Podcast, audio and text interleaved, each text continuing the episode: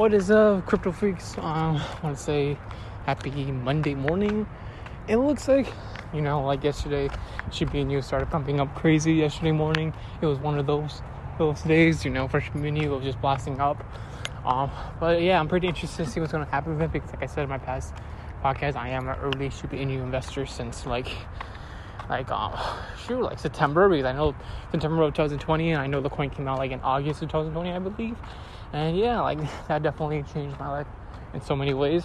Um, but I'm kind of curious what else can Shiba Inu offer on the table? I know they're making a video game app and it should be listed on Apple and Android. I don't know I don't know when.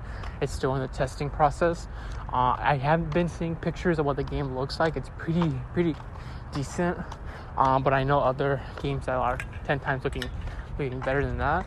Um, but I'm kind of interested to see what the game is going to offer on table. Like I said, I know it's going to be like a gaming trading game. And I, I'm still kind of curious, like, if they're still working on the metaverse uh, because like I haven't heard any, anything at all probably because I'm not looking on the Twitter updates on the person who, who makes these decisions um, but like I'm kind of curious what Jimmy has to offer on the table but I'm kind of curious will this coin ever go up to a penny or more I don't know it's you know like it needs to hit a certain amount um, I believe like my math could be wrong by this year but it could definitely be close to like 80 billion dollars in value. If it does that, it could possibly get closer to a penny. But I'm kind of curious, will that ever happen?